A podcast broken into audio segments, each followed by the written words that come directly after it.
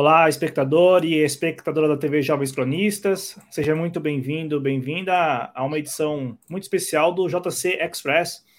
com Guilherme Lemos, que vocês já conhecem, mas temos aqui uma ficha, né? Uma ficha que preparamos para apresentá-lo a quem ainda porventura não conheça. Vamos lá, então. Guilherme Lemos é graduado em Ciências Sociais pela Universidade Federal de São Carlos, aqui no interior, no interior de São Paulo, e faz mestrando em Antropologia Social além de ser apresentador do Dossiê Brasil, por isso que muita gente já conhece também, né? Ele tem uma atuação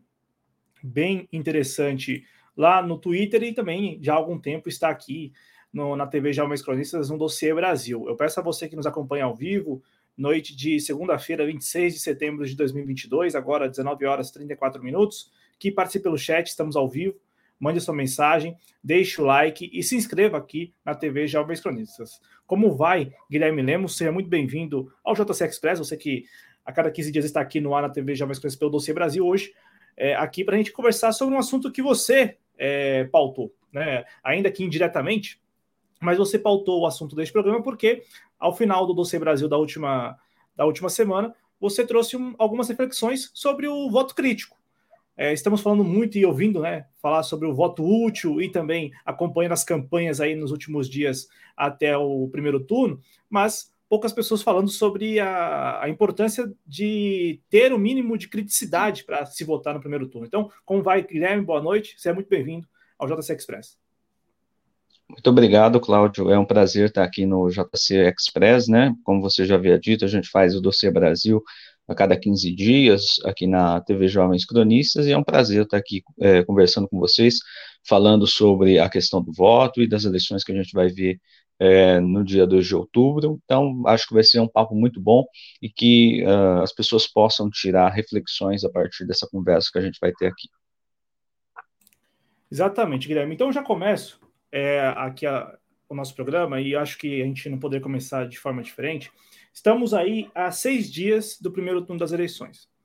É, eu até fiz questão de colocar na miniatura aqui as candidaturas à presidência de partidos à esquerda, centro, da, da centro-esquerda à esquerda revolucionária. Nós temos cinco candidaturas à presidência é, deste campo, né, do campo à esquerda. E temos visto, segundo as pesquisas, a candidatura do ex-presidente Lula do Partido dos Trabalhadores, liderando todas as sondagens, todos os levantamentos. Inclusive, saiu um, um, um hoje à noite, né, na noite desta segunda-feira, apontando o ex-presidente Lula liderando e com possibilidade mesmo de vencer as eleições no primeiro turno. Em razão disso, há uma pressão da campanha petista sobre, sobretudo, a candidatura do Ciro Gomes do PDT, né, não há uma pressão do PT e das lideranças do PT em relação às outras candidaturas à esquerda, mas, sobretudo, em relação à, à candidatura do Ciro Gomes, pelo tal do voto útil. Tanto é que a campanha do ex-presidente Lula está realizando neste momento, na noite desta segunda-feira, uma super live, um evento aqui em São Paulo, no AMB, com várias personalidades aí do mundo artístico brasileiro, exatamente convocando o eleitorado a praticar o voto útil. E eu quero saber a tua opinião, né? Porque a gente está aqui para falar do voto crítico, que é basicamente, e você vai explicar isso melhor, e foi um pouco da reflexão que você fez no Dossiê Brasil, que é você votar, independente em quem você queira votar, mas ciente né, de que é, uma, uma mudança radical ou algo do tipo é, não parece estar no horizonte. Mas antes de falar do voto, do voto crítico, o voto útil, como que você analisa, como que você, particularmente, que está nas redes sociais, é muito atuante, está vendo é, esta movimentação pelo chamado voto útil, que na prática é, é sempre um instrumento bem despolitizado, né? Porque basicamente é, você pede para o eleitorado abrir mão de uma escolha que às vezes o eleitorado faz por afinidade, porque concorda com as propostas, por, um, por uma escolha mais conjuntural, mais ali da mais em razão das circunstâncias. Como que você enxerga então esse, esse, esse apelo que parte da campanha do PT tem feito pelo voto útil e também a reação das outras candidaturas para a gente começar aqui a nossa conversa. É bacana, né, Cláudio? Porque é, em 2018, se a gente pensar, as pesquisas apontavam que o único que levaria em um provável segundo turno em relação ao Bolsonaro, uma candidatura de esquerda, seria a candidatura do Ciro Gomes. Então havia esse discurso da gente fazer um voto útil também em 2018 para levar o Ciro Gomes para o segundo turno e que ele levasse a vitória em 18. E hoje, uh, nas eleições desse ano, é totalmente o diferente, né? A população, ou pelo menos essas candidaturas, tem pedido o voto útil para a chapa uh, do ex-presidente Lula, para que a chapa leve uh, logo já em primeiro, no primeiro turno e descarte de vez a candidatura do Jair Bolsonaro e etc. Então, essas dinâmicas têm se estabelecido atualmente, no entanto, paralelamente a isso, eh, algumas pessoas têm feito análises que indicam que eh, candidaturas como a do Ciro Gomes têm, de fato, eh, colocado a candidatura do Lula entre paredes, porque, em certa medida, ele retira uma quantidade de votos, mas, ao mesmo tempo, na, naquilo que tem proposto, nas narrativas que tem feito, tem colocado uma certa discrepância em relação ao que a candidatura do ex-presidente Lula propõe. Então, isso seria talvez o caso do, da candidatura do próprio Ciro Gomes, que, na minha opinião, viu, Cláudio, uh, como disse o professor Pedro Leiner uh, e o Romulo Maia do Duplo Expresso, eu mesmo já acredito também que o próprio Ciro Gomes já entendeu o papel dele uh, na atual eleição e o papel dele é desse cara que vai centralizar um, uma narrativa, um discurso de campanha mais à direita mesmo, e que vai se colocar enquanto alguém que vai aumentar os custos para você ter uma candidatura uh, do Lula eleita e etc., com talvez a perspectiva de se tornar é, a chapa que vai ser a chapa crítica em relação a uma possível presidência uh, do Lula. Até porque, uh, como disse o professor Piero, uh, não sei se foi o Piero, se foi o Romulus, né? Se nós tivermos um, um padrão de governança do ex-presidente Lula baseado em Meirelles, etc., nesse projeto neoliberal, a, a, oposição em relação a isso, em relação a esse projeto, não vai vir, obviamente, do Jair Bolsonaro, que tem também um projeto neoliberal. Então, acredito que uh, nessa questão, a própria campanha do Ciro Gomes, a candidatura dele, se reserva esse espaço de posteriormente fazer uh, a oposição em relação ao governo que comece a praticar aquilo que tem chamado como estelionato eleitoral e etc., e a ter um projeto cada vez mais uh, neoliberal implementado no país, com todo o discurso de que a gente vai estar voltando uh, num momento muito feliz da democracia brasileira, porque finalmente justiça foi feita, o ex-presidente foi eleito novamente, e um clima de oba, e aí Ciro Gomes vai encampar essa oposição em relação a um futuro governo é, Lula. É basicamente assim que eu compreendo, basicamente aquilo também que o professor Pierre Lehner e o Romulo Maia manifestaram é, hoje, né, em posts nas redes sociais, e acho que é mais ou menos por aí mesmo. E, e aí eu vou usar um termo que você trouxe agora, o oba-oba. É, você, você acredita e enxerga que este clima, né, essa atmosfera que nós estamos é, eu acho que todos assistindo, não sei se você concorda, mas há uma atmosfera bem diferente da de 2018, né? E, e assim, a atmosfera me parece um clima muito favorável à candidatura do PT, à candidatura do ex-presidente Lula. Este clima e essa atmosfera se encaixa ou se enquadra nesse, nesse, nesse termo e nessa expressão de oba-oba, você enxerga que já há um clima assim também de oba-oba, inclusive em relação a esses, não digo acordos, mas a, a, a essas insinuações de acordos, né? Como você mesmo trouxe, Lula, Henrique Meirelles, aí é, o, o Lula que que vem insistindo, por exemplo, na ideia de que ele foi absolvido dos processos, e quando a gente sabe que é, ele contou, né, com, com aquela decisão da, do STF, que é, cinco anos depois entendeu que a vara de Curitiba não era competente para julgá-lo, aí também entrou o fator da idade dele, muitos dos processos prescreveram. Estou falando isso porque eu, eu, me recordo de quando veio a decisão do STF, até comentamos aqui no canal, era tudo muito frágil, né? E, e, e se tratando de decisões muito frágeis, é, eu, o mínimo que me parece ser razoável é a cautela, ter cautela e, e não é, ficar ampli, amplificando e vendendo a ideia de que não, não devo, né, é, estou absolvido e tudo mais. Então, você enxerga que é um clima de oba-oba ou, ou é um clima somente favorável mesmo à candidatura, que não seria esse clima é, que é muito próprio da militância. Como que você enxerga essa questão do, se você enxerga ou não, se, se você enxerga ou não, se que, que exista um clima de oba-oba às vésperas do primeiro turno. Bom, é, Cláudio, o clima de oba-oba ele não começou agora, ele começou há meses atrás, justamente com essa história uh, da revisão feita pelo STF, né, que a nossa Corte Suprema, é, os mesmos ministros, depois uh, de um pouco de tempo, eles perceberam, incrivelmente,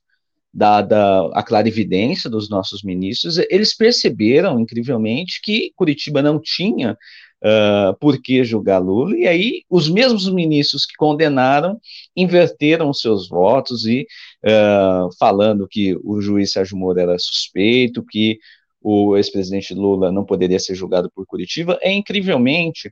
esses processos em que as instituições, sobretudo o STF, produzem essas operações uh, utilizando o, a própria letra da lei para produzir operações que, ao fim e ao cabo, uh, lhe reserva uh, um benefício político e simbólico frente à sociedade brasileira. Então, o clima de oba-oba ele já vinha desde aí, e é engraçado, né, Cláudio, porque é difícil a gente falar de voto crítico e de você ter uma criticidade em relação a quem você vai eleger e etc., quando nós estamos falando justamente de figuras que também não ajudam nesse processo de crítica da sociedade, dos processos políticos que nós estamos vendo, que é justamente, e que seriam justamente as figuras que teriam maior interesse em realizar esse processo de crítica das instituições, de perceber que a manobra pelo direito realizada pelo STF, pelo TSE também, feitas nos últimos anos, tem como objetivo o fortalecimento político dessas instituições e simbólico frente à sociedade. Então, é muito difícil falar em voto crítico quando o próprio PT, quando os deputados do PT, quanto o próprio Lula, que teria um interesse é, máximo em desvendar e evidenciar esses processos, como nós fazemos aqui é, e mostramos, não fazem isso e vendem enquanto vitórias frente ao judiciário, enquanto justiça feita depois de um tempo, e vendem esse papel que uh, o judiciário hoje é a instituição que vai garantir as eleições, que as eleições serão justas agora em 2022, que vai ter aceite de quem uh, levar, quando a gente sabe muito bem que em 2018 foi essa mesma instituição que agora garante a eleição de 2022 que tirou um dos candidatos lá atrás, que era o próprio ex-presidente Lula, realizando um processo fraudulento no processo eleitoral, de que você retirava um candidato com grandes perspectivas de ser uh, o vencedor. E, posteriormente, para não dizer toda aquela história de, uh, de disparo em massa do WhatsApp, da campanha da chapa do Jair Bolsonaro e do Mourão, que depois, à época, se fez corpo mole na figura da ministra Rosa Weber, que era a então presidente do TSE, e que posteriormente, um julgamento em 2021, reconheceram que houve esses disparos em massa, mas, obviamente, não impugnaram a chapa, porque impugnar a chapa significa impugnar um projeto político, tanto do judiciário quanto da alta hierarquia militar, atualmente, com benefício para, obviamente, para a classe dominante brasileira e para todos os outros setores que entram nesse barco juntamente, mas que entram nesse barco por ação política do judiciário, dos militares, que são hoje os principais atores que se constituem enquanto os fiadores das uh, eleições e que não só são fi, uh, fiadores da eleição em relação à urna e etc., mas são fiadores de quem pode e quem não pode sentar na presidência da República, lembrando que são as duas instituições o judiciário e os militares que não passam pelo crivo do voto popular. Então é muito sério a questão brasileira hoje, quando nós temos duas instituições que não têm o crivo do voto popular, controlando o processo eleitoral, controlando as dinâmicas políticas que nós temos vistos nos últimos anos, com todas essas dinâmicas e responsabilidades que cabem não somente às instituições judiciárias e aos militares, mas também ao papel dessas figuras de esquerda que ao invés de produzirem uma crítica de fato profunda, evidenciando essas dinâmicas que nós evidenciamos, preferem apartar, preferem centralizar suas ações no capitão espantalho que hoje senta na cadeira da presidência da República com anuência dessas mesmas instituições que nós acabamos de falar. Então, é muito sério o quadro atual e acho que é mais ou menos nesse sentido que eu vejo as dinâmicas. Ô, Guilherme, e aí eu vou inverter a primeira pergunta que eu fiz para você. Inverter não, né? Nós focamos no Ciro Gomes, mas aí eu, pelo lado do PT. É, e dadas essas dinâmicas que você muito conhece, você é pesquisador e vem é, compartilhando as suas ideias no Twitter e nas redes, nas redes sociais de maneira geral, mas sobretudo no Twitter. Essas dinâmicas que envolvem Forças Armadas, que envolvem setores do Judiciário, pelo lado do PT,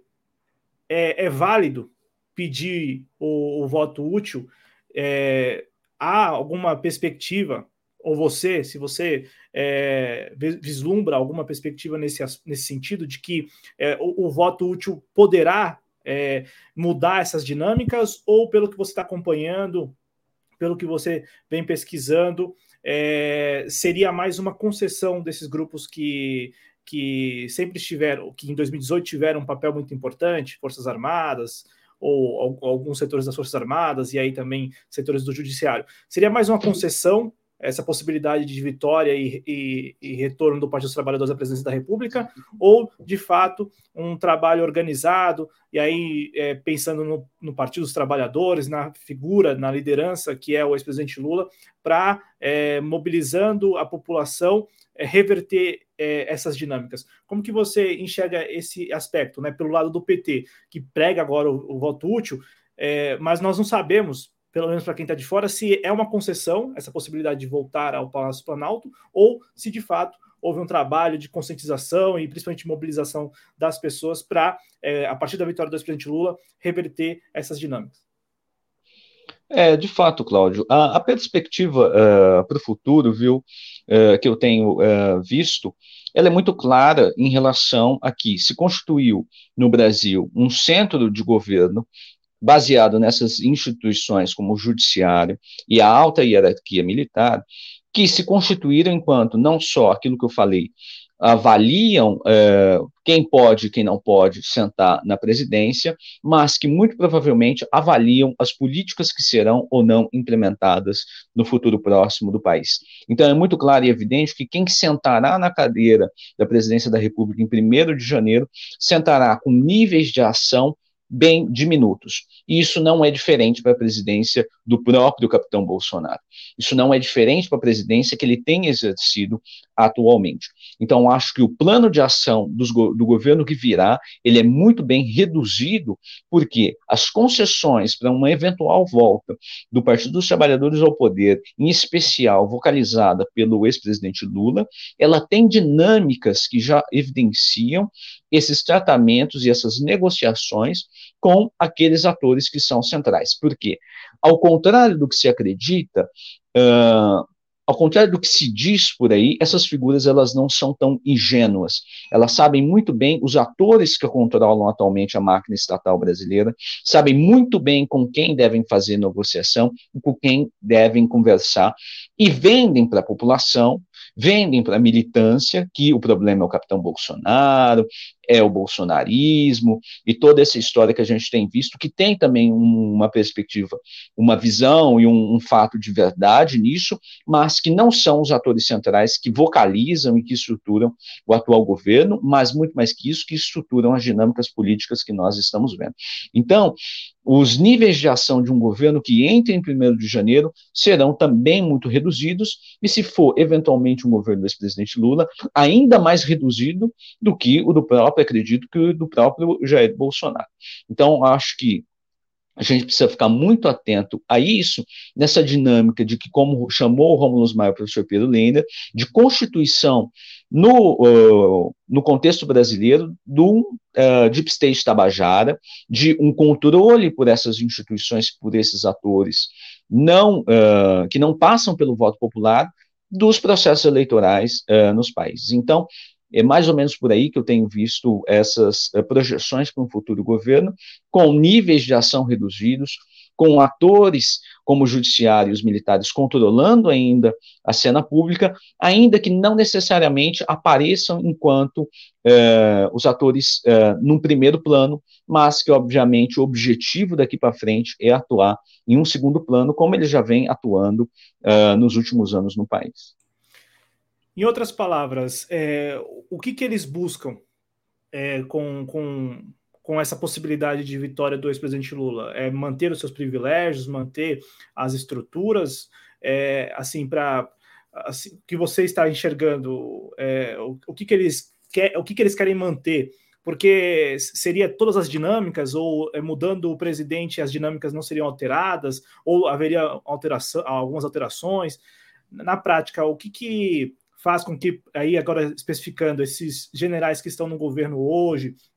ou outras figuras das Forças Armadas, que já é muito o seu objeto de pesquisa, é, poderiam, não digo, não sei se a, a expressão é a melhor, mas negociar é, diante de uma vitória eleitoral de um, de um político que é, eles próprios fizeram muita questão em 2018 de que não concorresse, que não disputasse, né? Então, o que, que poderia ser colocado aí na mesa para negociar na sua avaliação? Eu acredito que é, em relação, obviamente, manutenção do projeto neoliberal de entregue do Estado brasileiro. Isso se mantém, porque isso é uma diretriz que vem, inclusive, de forma externa para o país. Isso é um objetivo, um dos objetivos, em especial para os militares. O objetivo é que o próximo presidente, assim como uh, eles fizeram nos últimos anos, não mexa no processo de uh, dinâmicas estabelecidas por eles nas áreas de inteligência, nas áreas de controle uh, da informação da máquina pública brasileira. É importante dizer que quando houve ou no apagar de luzes, ou mesmo ainda durante o governo Temer, nós tivemos a reativação não somente do Gabinete de Segurança Institucional, mas de um processo que se aprofundou com o general Heleno no GSI a partir de 2019, que é de você centralizar todas as informações advindas dos ministérios no GSI. Então, você constitui uma centralização de informação e de análise de informações que é extremamente importante, potente, quando você se coloca para negociação política. Né? A diferença de um, de um deputado para um militar é que o militar ele carrega embaixo do braço um dossiê. O papel da inteligência ele tem um, um um ponto é, extremamente importante nessas dinâmicas atualmente. Então, o próximo governante do país, em 1 de janeiro, não mexerá certamente em todas as estruturas de inteligência montadas com centralização no GSI e na ABIN. Isso pode esquecer. Pode até realizar um processo de retirada uh, desses militares que hoje ocupam é, o Estado brasileiro, tanto em estatais quanto nos ministérios, pode até realizar uma diminuição, mas veja bem, Cláudio, uma diminuição desses militares em ministérios pode até ser vista posteriormente enquanto algo benéfico para esse próprio objetivo militar que é se manter no segundo plano. Então vai ter muita gente vendo, muito militar saindo de estatal, saindo dos ministérios, ao mesmo tempo que o centro de governo, que é hoje o GSI e todo esse trâmite de inteligência e informações, se mantém. Então a gente vai ter uma debandada de militares, ao mesmo tempo que a manutenção das prerrogativas eh, de inteligência que são muito importantes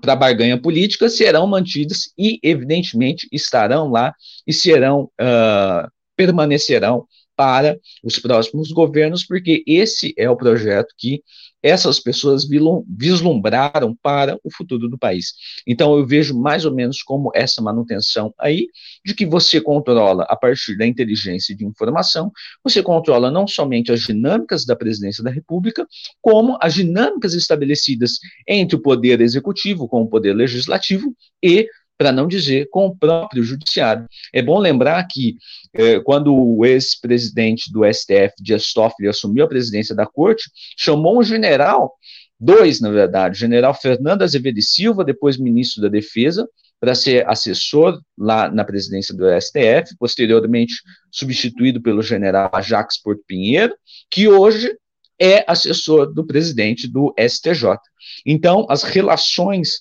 entre este centro de governo que eu estou chamando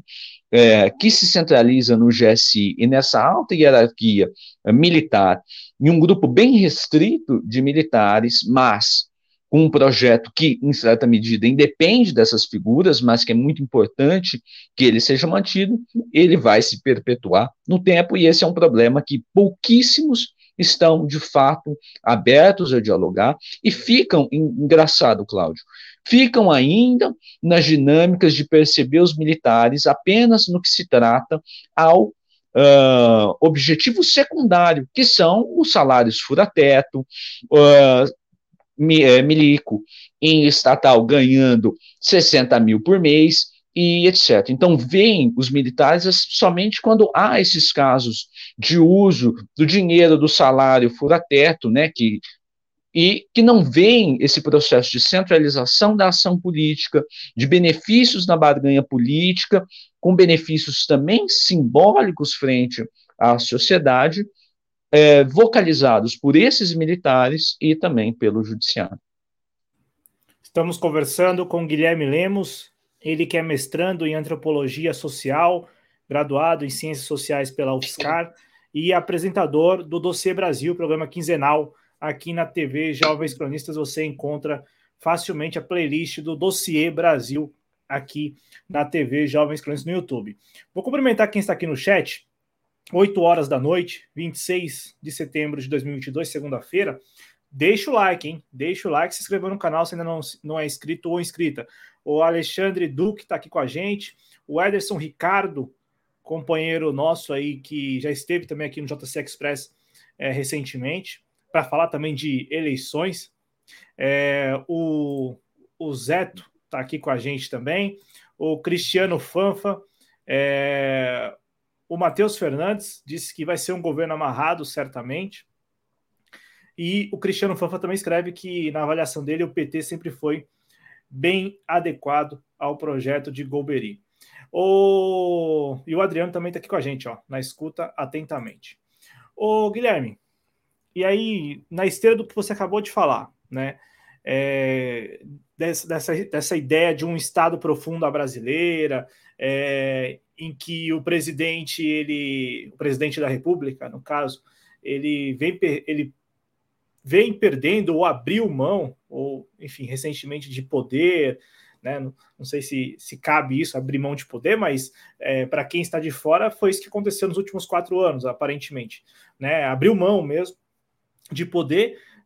para além desse é, centro de governo, para além desse Estado profundo brasileira, porque nós temos uma participação nos últimos quatro anos, sobretudo,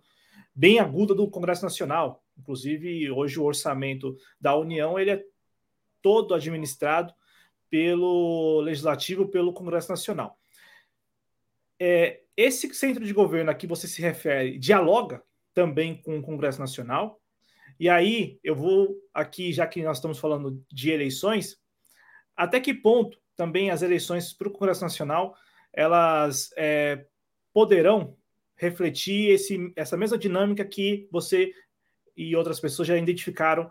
no que diz respeito à presidência da República. Figuras que são apenas, é, ou seriam apenas é,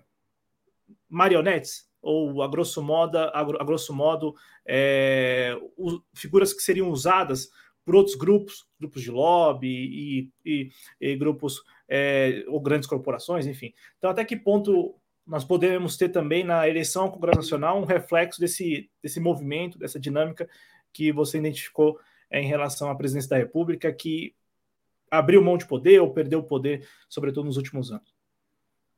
É interessante, viu, é, Cláudio? Inclusive, eu acredito que seja um, um tema que as pessoas possam é, se dedicar mais, que não, também não é um tema muito que eu tenho observado em relação ao Congresso e a perspectiva de eleição uh, de algumas figuras uh, da direita etc. Mas, uh, se nós virmos o que aconteceu durante o governo Bolsonaro e se esse padrão se repetir, ele vai ser extremamente triste é, para a população brasileira, porque nós vimos durante o governo Bolsonaro um, uma esquerda que teve uma atuação pífia frente às políticas que passaram pelo Congresso, com aviso de votações importantíssimas um dia antes e etc., para não dizer que uh, pautas como o voto impresso, impressão eletrônica do voto, tiveram a recusa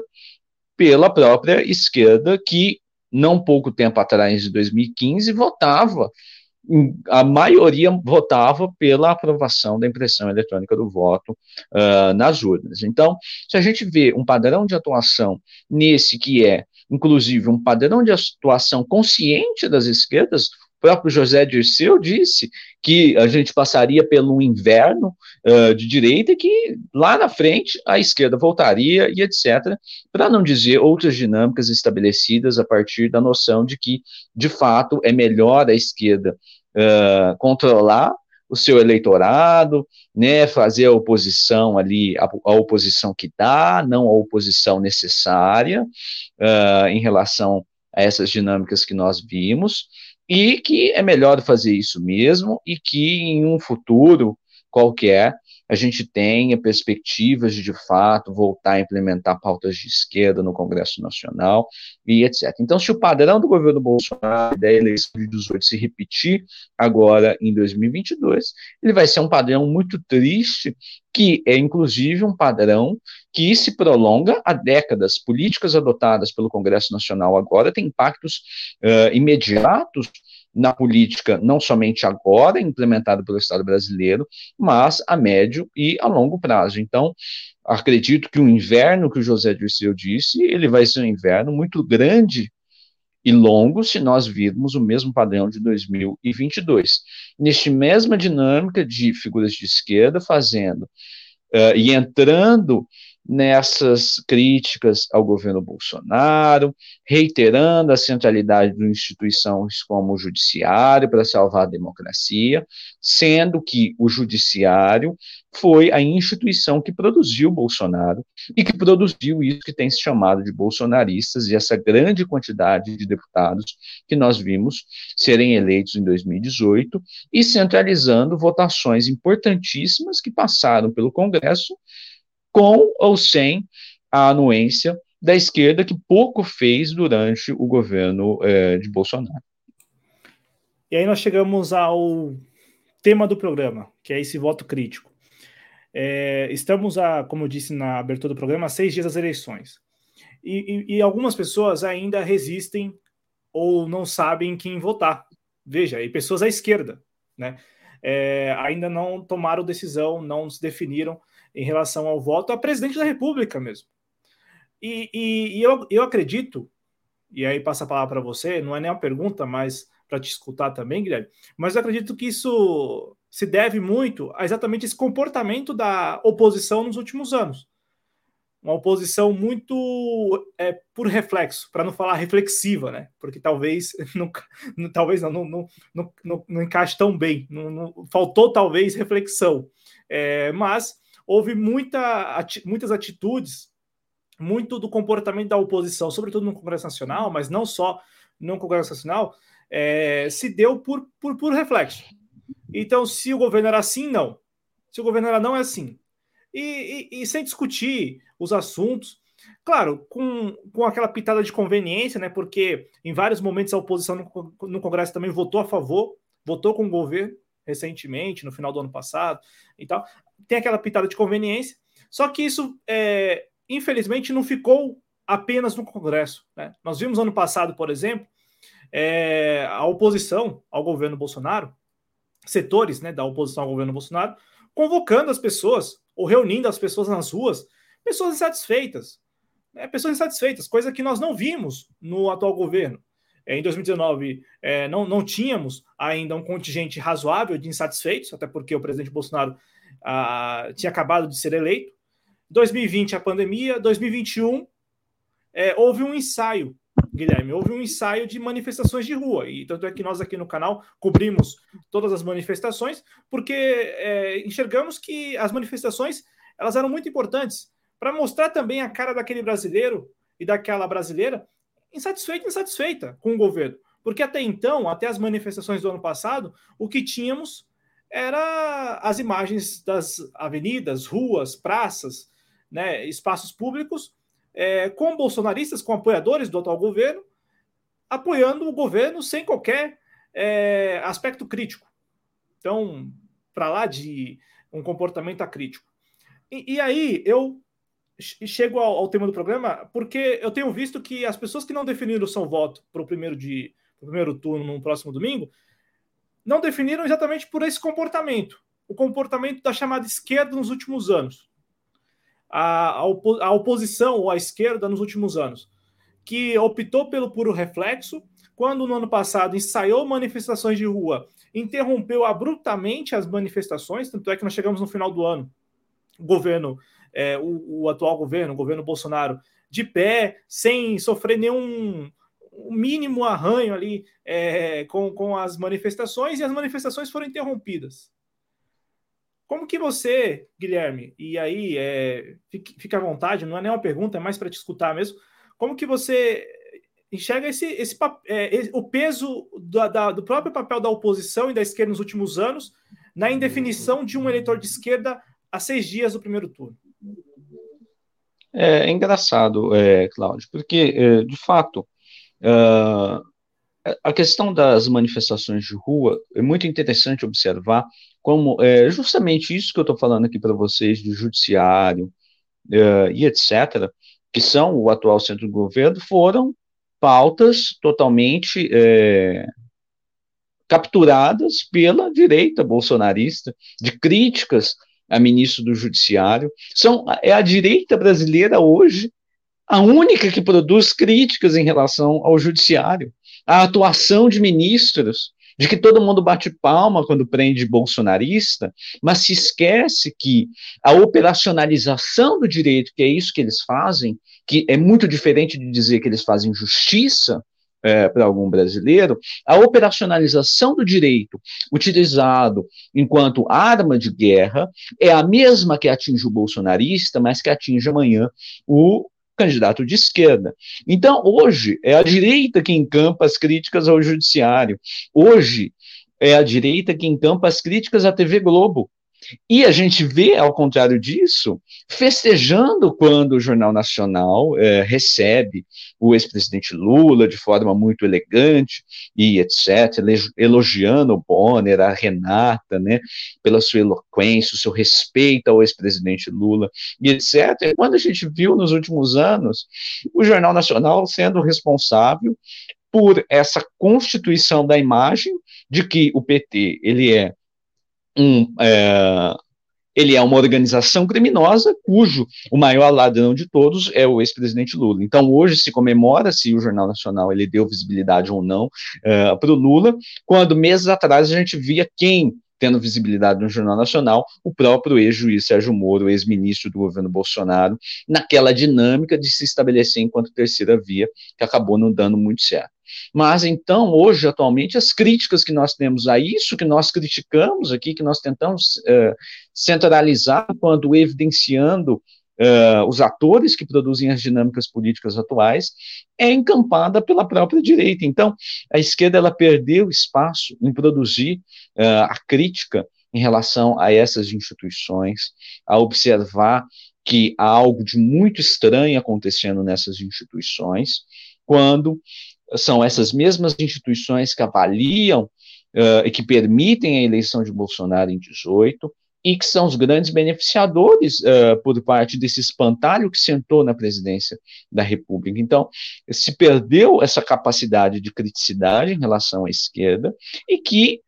a partir do momento que nós temos a direita encampando essas pautas de crítica aos ministros do STF, de crítica à imprensa uh, e etc., entra todas nessas dinâmicas refletidas, como você tinha dito, né, de a esquerda ter que defender o judiciário, ter que defender a TV Globo e a liberdade de imprensa, que em certa medida devem ser de fato defendidas, mas não no padrão que nós vimos nos últimos anos e que continuamos vendo uh, na mídia brasileira. Então, acho que é mais ou menos por aí numa dinâmica em que a esquerda se perdeu em relação ao diálogo com esse eleitorado, e para a gente pensar de que o Partido uh, dos Trabalhadores, o PT, é um dos maiores partidos de esquerda do país, do mundo, e que perdeu essa capacidade de levar a gente para a rua, de impor restrições a esses projetos que nós temos vistos uh, nos últimos anos. Então, isso é muito triste, todas nessas dinâmicas. Então, é curioso, né, Cláudio? Se for para ter é, manifestação de esquerda defendendo Alexandre de Moraes, eu prefiro que não tenha, viu, Cláudio? Eu prefiro que não tenha, porque que isso fique restrito às redes sociais e essa loucura que nós temos visto uh, nos últimos anos. Porque, de fato, se perdeu totalmente a capacidade de se centralizar uma ação coordenada, de se produzir crítica em relação a esses atores, de ver eh, basta ter memória e pegar o que esses indivíduos falavam do PT há anos atrás, falavam do ex-presidente Lula, uh, e etc. E hoje a gente é obrigado a defender essas mesmas figuras e enquanto figuras que vão garantir a justiça do processo eleitoral, que vão garantir que seja tudo feito nos conformes e etc., que a democracia seja uh, mantida. Então, acho que perdeu espaço com um pouco de coordenação desses atores, obviamente, isso foi uma coordenação, uma ação política coordenada de domínio do Estado brasileiro, uh, relegando a esse papel a esquerda que não soube reagir nas oportunidades que teve, e a última oportunidade que se vislumbrou foi a questão da impressão eletrônica do voto. Depois disso, não houve mais nenhuma chance, de fato, de se produzir uma reação uh, da esquerda. Ficar aí falando de Bolsonaro, de 51 imóveis, etc., isso só beneficia aqueles atores que, eventualmente, podem não querer a reeleição de Bolsonaro e fazer o descarte dele.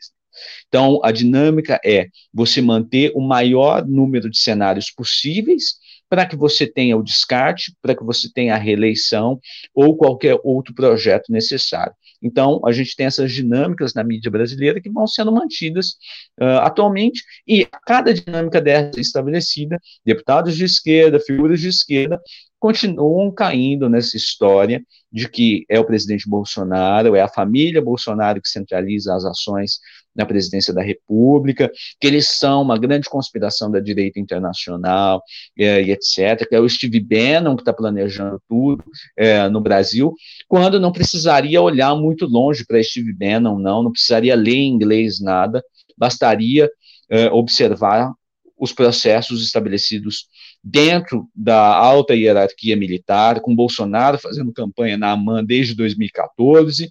com o judiciário atuando de uma forma política, eh, desde a questão do mensalão. Engraçado, né, Cláudio? O mesmo mensalão lá de atrás, do Joaquim Barbosa, o herói brasileiro, é o mesmo Joaquim Barbosa que vai fazer o vídeo fazendo L para o Lula atualmente. Olha o nível de negociação, o nível de concessão que a população brasileira vai ter que engolir, e parece que vai engolir, em sua grande maioria, agora nas eleições de 2 de outubro, votando no ex-presidente Lula, né, avaliando, é, concedendo o seu voto a essa figura e concedendo para e passo a essas concessões, a essas negociações que uh, vira e mexe aparecem e se tornam cada vez mais evidentes. É, a população vai legitimar esses acordos, essas negociações, mas eu quero é, saber de você se, se isso é o que está pesando agora na indefinição de um voto à esquerda. Eu digo porque estamos tão perto né, do primeiro turno e, se, e até tenho visto é, nas redes sociais, eu, eu, vi ontem no Instagram um post é, de um movimento que está pregando pelo voto nulo nessas eleições. E é um movimento de esquerda e tal. Então, assim, como que é, você, você vê esse, o, o, peso mesmo desse comportamento na indefinição, ou até mesmo, nesse caso, de pedir o voto nulo nas eleições no primeiro turno? É, como que você enxerga é, essa relação né, que existe entre o comportamento da oposição e da esquerda nos últimos anos e o eleitor à esquerda que, neste momento, é, ainda segue com seu voto indefinido é, pensando muito bem ou calculando, enfim, a, as variáveis, porque é, também não quer embarcar nesse clima festivo e nesse clima acrítico, nessa atmosfera que se estabeleceu, em que, como você trouxe, é, temos um ex-ministro do STF que é, foi um. É que não dá nem para falar que ele foi um antecessor do Moro, porque o Moro já tinha também é, feito algo parecido lá no, no Banestado, mas, enfim, é, o, o, Joaquim Barbosa também teve um papel muito importante na mídia, né, quando estava lá é, coordenando os trabalhos da, da Ação Penal 470, né, do mensalão no STF, e, e recentemente, né, nesse, nesses últimos seis anos aí em que o PT é, o Partido dos Trabalhadores, né? Esteve muito por baixo, a mídia batendo dia sim, outro também. O Joaquim Barbosa também fazendo questões, fazendo questão de demarcar posição, é, posição contrária ao Partido dos Trabalhadores e às suas principais figuras, e agora fazendo ela. Então, é, você vê um peso assim é, preponderante é, desse comportamento mesmo da, da atuação da oposição nos últimos anos e também desses acordos nessa indefinição de um voto à esquerda. Eu não estou nem me referindo ao, ao, ao, eleitorado, ao grosso do eleitorado, porque me parece, é, Guilherme, e, a, e as pesquisas têm mostrado isso, né? Me parece que o grosso do eleitorado já definiu seu voto. É, me parece que o, o, grosso do eleitorado, de fato, ou, ou vai com o ex-presidente Lula ou vai com o presidente Bolsonaro. Mas nós temos um, a militância de esquerda que resiste, que resiste a definir seu voto de véspera, até para, como eu disse, não é, acabar corroborando com esse clima de oba-oba, de um clima muito festivo em um, em um contexto e uma conjuntura tão sensível. É porque é, todos nós estamos aqui, aqui no canal há quatro anos, o projeto tem já vai completar no que vem 10 anos, então estamos acompanhando e narrando essa crônica já há um bom tempo, e a crônica não é nem um pouco satisfatória né, ou favorável para o conjunto da sociedade brasileira. Então, que peso você daria ou você dá a, a esse comportamento da esquerda e também esses acordos na indefinição do voto desse eleitor de esquerda.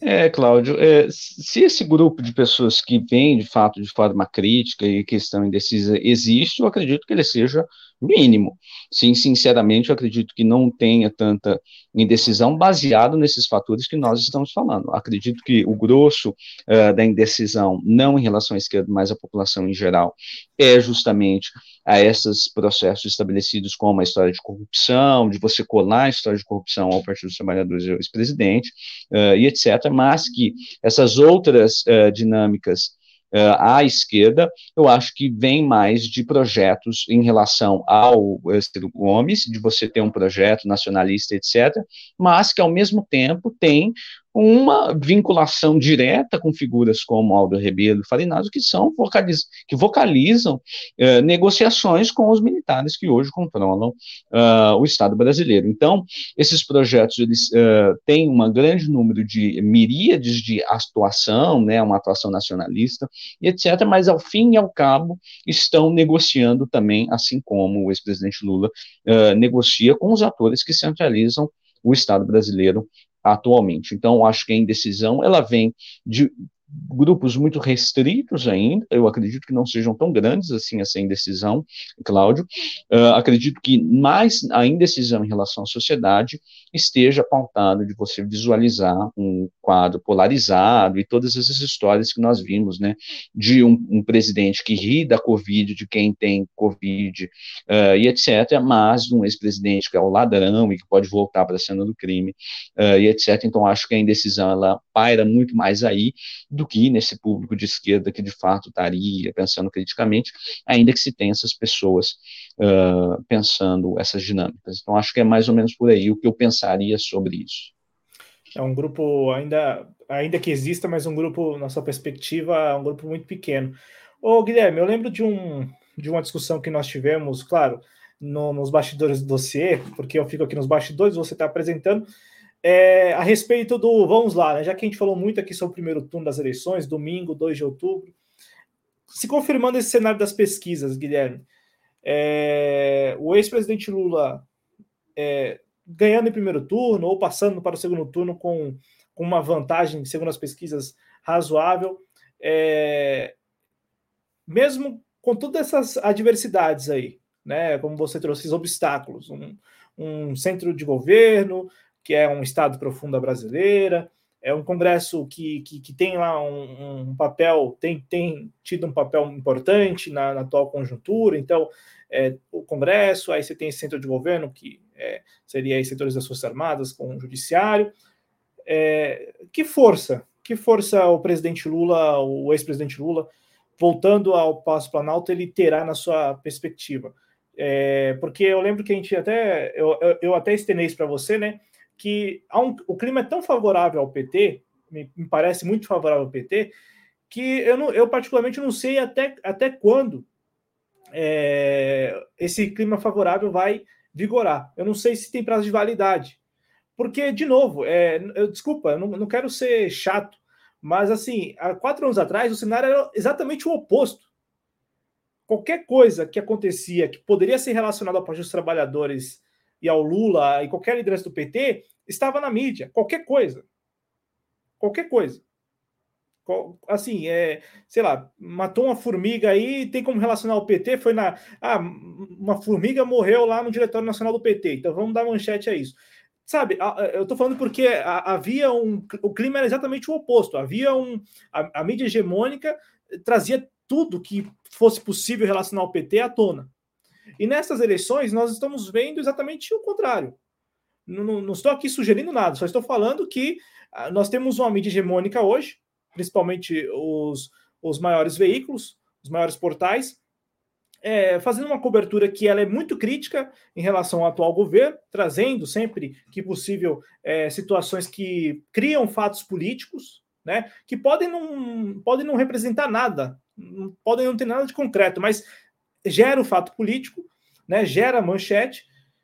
e nós temos visto, e isso acho que basta entrar em qualquer portal de notícias agora, da, principalmente da, da, dos, dos conglomerados de mídia e tal, não tem quase nada em relação ao PT que possa comprometer ou que possa criar um fato político. Estou falando isso, mas aí tem seis dias, né? De repente deixaram tudo aí para os últimos dias. Mas assim, por enquanto, Guilherme, você tem um, um, um, clima bem amistoso mesmo, até dos veículos de mídia hegemônica em relação à candidatura do presidente Lula. E aí eu não sei se tem um prazo de validade. Eu lembro que a gente discutiu e eu tinha falado o seguinte: que não, que me parece que pode ser que esse clima todo aí ele não dure nem a apuração. Mas também, é, por outro lado,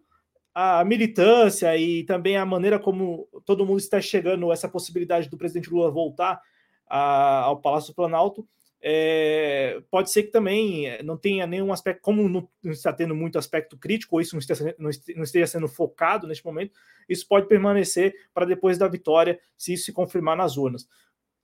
Qual é a força do ex-presidente Lula se ele voltar mesmo à presidência da República, né? Com base nessas pesquisas, confirmando os cenários que estão sendo apontados pelas pesquisas, em, em, dado esses, esses, essas dinâmicas, né? O centro de governo, Congresso e também esse clima que por hora é bem amistoso, para dizer o mínimo, e que pode não durar, pode ser que dure, já que, como você disse, haveria manutenção do status quo ou de boa parte do status quo.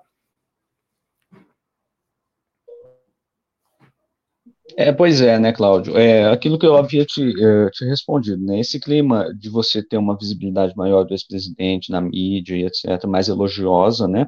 Ele é, certamente numa numa dinâmica futura ele estabelece níveis cada vez mais é, limitados de criticidade em relação à implementação de pautas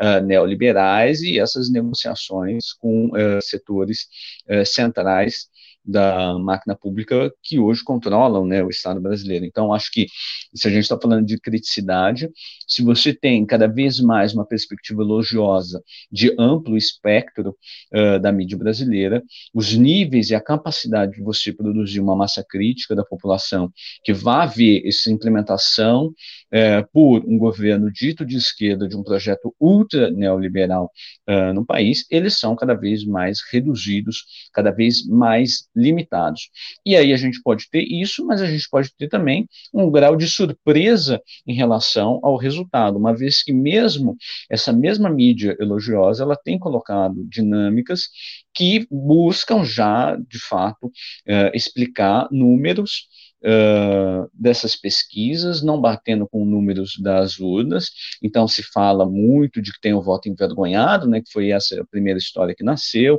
a coisa do voto envergonhado, de que as pessoas uh, estariam escondendo o voto, e etc., que na, ao fim e ao passo procuram eh, justamente produzirem já explicações naquilo que eu tinha dito, de você manter um número de cenários já, uh, um número, maior número de cenários possíveis para você explicar, eventualmente, que hoje as pesquisas dando uh, o ex-presidente Lula na frente, e eventualmente amanhã possivelmente derrotado ou etc. Então, eles já mantêm também para e passo a essas dinâmicas, narrativas que podem ser eventualmente utilizadas uh, e etc. Então, acho que é muito mais por aí essa conversa, né, e que a gente precisa pensar, se eu falei aqui no judiciário, nos militares, a gente precisa pensar muito o papel uh, do jornalismo brasileiro, que é, obviamente, o canal de uh, transmissão dessas operações que nós vimos eh, durante o governo Bolsonaro e mesmo antes, com as dinâmicas da Lava Jato e etc., e que a gente precisa também eh, voltar a falar sobre a questão da mídia, a questão do jornalismo e as formas como uh, essas figuras estabelecem dinâmicas políticas que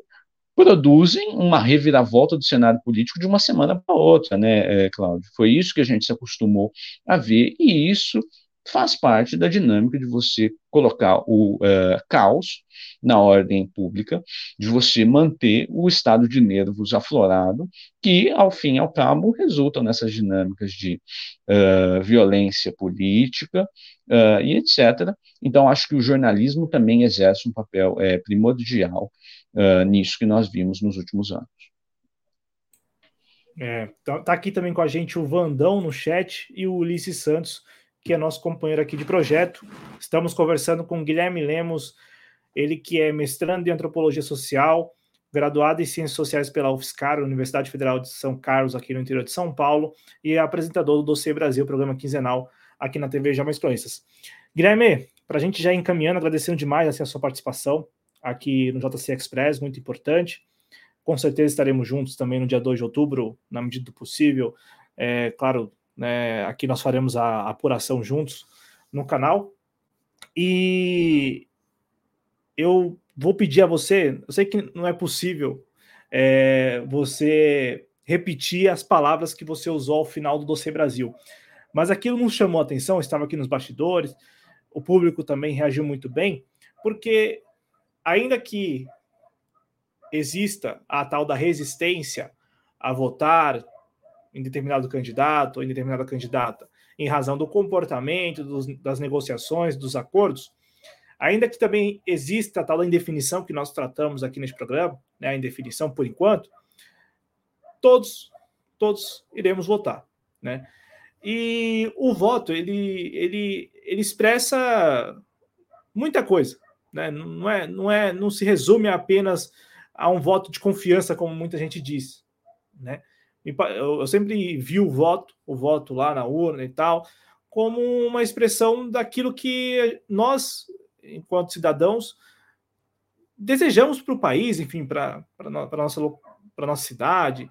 e para a nossa vida em, em, sociedade. E o que eu tenho visto, e eu estou falando aqui de fora mesmo, o que eu tenho assistido, eu sei que é inerente de campanha política eleitoral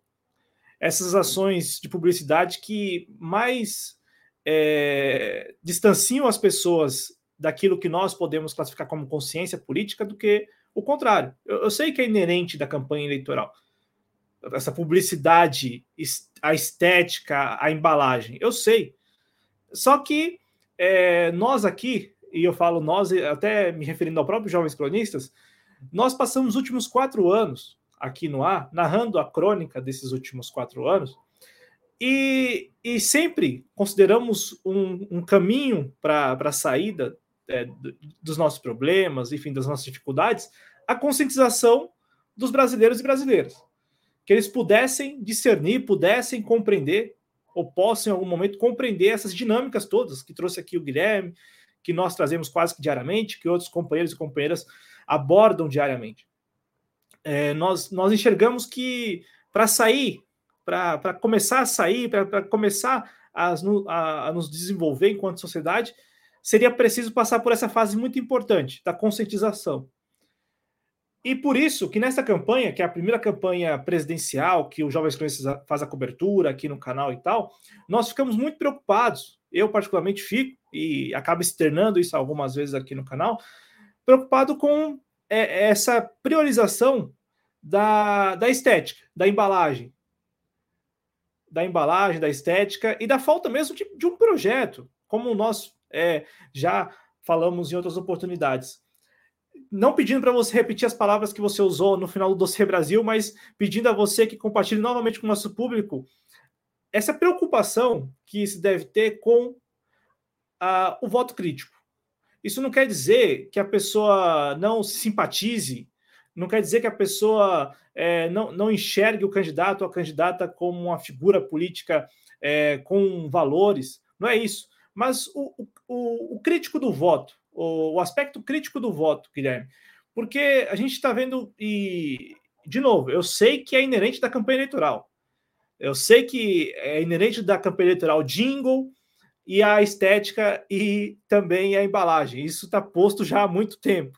Mas neste espaço aqui em que nós tentamos analisar essas dinâmicas e, ao mesmo tempo, propor algumas saídas ou, ou, ou caminhos para sair é, da situação que nos encontramos, que nos encontramos, que não é uma situação nada confortável, a gente fala sempre da tal da conscientização, Guilherme. Eu peço a você, então, para é, falar um pouquinho sobre isso sobre a, a importância de ir às urnas no dia 2 de outubro e também expressar esse o, o tal do aspecto crítico. Então, votar, mas pensando criticamente a respeito do candidato que ou da candidata que o eleitor a eleitora escolheu e, sobretudo, do Brasil que nós teremos a partir de 2023 ou que continuaremos a ter em 2023. É, de fato, Cláudio, acho que é, agora em 2 de outubro, as pessoas precisam ir com essa criticidade, que é uma criticidade que não é vazia, ela é no sentido que eu expus aqui, de você observar é, a centralidade que essas instituições, os militares, têm no processo político atual, do jornalismo e etc. E aquilo que eu acredito que eu não tinha falado no Dossiê Brasil, uma criticidade que inclui também as urnas eletrônicas e o processo eleitoral brasileiro. Lembrando que uh, pesquisadores já têm afirmado nos últimos anos, você reconhece a minha perspectiva sobre isso, a minha opinião sobre isso, Cláudio, de que o, pesquisadores da, da área de tecnologia da informação apontam que, ao contrário do que o TSE diz, ao contrário do que é dito a, atualmente pela grande mídia, as urnas eletrônicas elas se constituem enquanto uma jabuticaba, de que não se constituem enquanto um exemplo de segurança cibernética atual, na medida em que todos os outros países que implantam urnas eletrônicas também implantam passo a esse processo eletrônico uma capacidade de auditoria física uh, do voto. Então, o TSE, quando vai falar da urna eletrônica, seleciona apenas a informação de que outros países utilizam a urna eletrônica e priva a população brasileira, sem que seja contestado por figuras políticas ao privar a população brasileira eh, dessa informação, de que o Brasil é o único país que não tem registro físico do voto, não tem capacidade de auditagem por outros atores que não sejam a justiça eleitoral. Então, a criticidade, ela envolve você fazer uma crítica horizontal a figuras como Bolsonaro, militares e o judiciário, mas as figuras da esquerda também, e inclui também as urnas eletrônicas do processo eleitoral uh, brasileiro, que nos últimos anos entrou numa dinâmica também refletida em relação a essa pauta que foi capturada uh, pela direita brasileira da impressão eletrônica do voto, quando nós observamos que a impressão eletrônica do voto como experiência internacional, ela aprofunda a segurança do processo eleitoral, aprofunda a certificação de que aquilo que você insere na urna, aquele uh, deputado, senador que você escolhe é de fato o deputado ou senador que a urna uh, registra. Então, a criticidade entra também em relação ao processo eleitoral e à urna eletrônica. Então, acho que era mais ou menos essa a mensagem que eu deixei no Dossiê Brasil e deixo novamente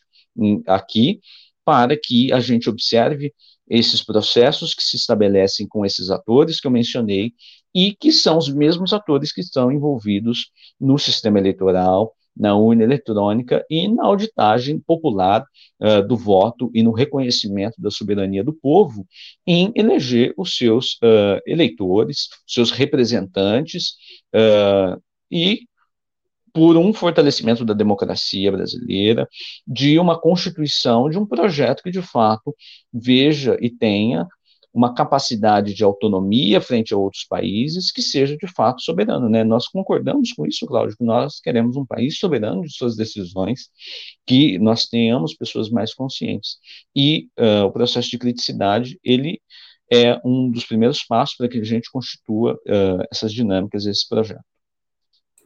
Muito obrigado, viu, Guilherme? Muito obrigado pela sua participação, muito obrigado também pela parceria que estabelecemos alguns meses pelo, lá no Dossiê Brasil. Só tenho a agradecer mesmo e espero contar com você no próximo domingo aqui na nossa cobertura, na medida do possível sempre. Muito obrigado, viu? Bom, eu que agradeço, Cláudio. A gente se vê aí no Dossiê Brasil e na, eventualmente na live no domingo. É, será um prazer estar aqui falando com vocês, como é sempre um prazer estar aqui dialogando, uh, vendo os comentários, escutando uh, você, Cláudio, escutando uh, quem nos assiste que é essa dinâmica da gente produzir um debate público no país de qualidade, com acesso à informação, com níveis uh, de análise que, de fato, entreguem um trabalho muito bom para a população, para as pessoas e etc. Então, um prazer estar sempre aqui e convido, vou fazer o seu papel, Cláudio, convido vocês a conferirem uh, o trabalho da TV Jovens Cronistas e tudo que eles têm feito aí nos debates em relação às eleições de agora, de um projeto que não é, visa somente agora as eleições, mas de um projeto que se mantém, né, Cláudio? Muito obrigado, muito obrigado. Eu sempre fico aqui nos bastidores quando você fala muito bem da TV Jovens Cronistas, né? É, eu fico, poxa, que legal que nós temos o Guilherme, temos aqui também é, outras pessoas que fazem parte do projeto. Jovens Cronistas vai muito além é, de mim, do Adriano Garcia, que somos os coordenadores, assim podemos dizer. É, e lembrando que o Guilherme está lá no Twitter, arroba olemos, arroba olemos, ele que produz assim, demais, demais mesmo. É, ainda que o programa aqui seja quinzenal, né, o Dossiê Brasil, e muita gente te conhece aqui no canal pelo Dossiê Brasil, você está no Twitter, lá no arroba Olemos Gui. Eu agradeço demais a sua audiência. Para quem está acompanhando ao vivo, muito obrigado, boa noite, bom descanso. Para quem está acompanhando depois, né? Nós sabemos que temos uma audiência bacana também no conteúdo gravado e também na versão podcast. Eu peço a você que se inscreva na TV Jovens Cronistas, deixe o like no vídeo, porque é muito importante. É, a gente pede porque às vezes as, as, pessoas esquecem mesmo de deixar o like, então deixe o like, é de graça. É muito importante porque dá uma animada aí, dá uma massageada no ego aí do algoritmo do YouTube e nos ajuda também a promover o conteúdo, porque é sempre muito importante que mais pessoas possam escutar o que vem aqui dizer os nossos convidados, as nossas convidadas. Agradeço mais uma vez a todos, boa noite, bom descanso, boa semana. Nos encontramos em breve. Até mais. Valeu, Guilherme, mais uma vez. Muito obrigado. Tchau, gente. Valeu.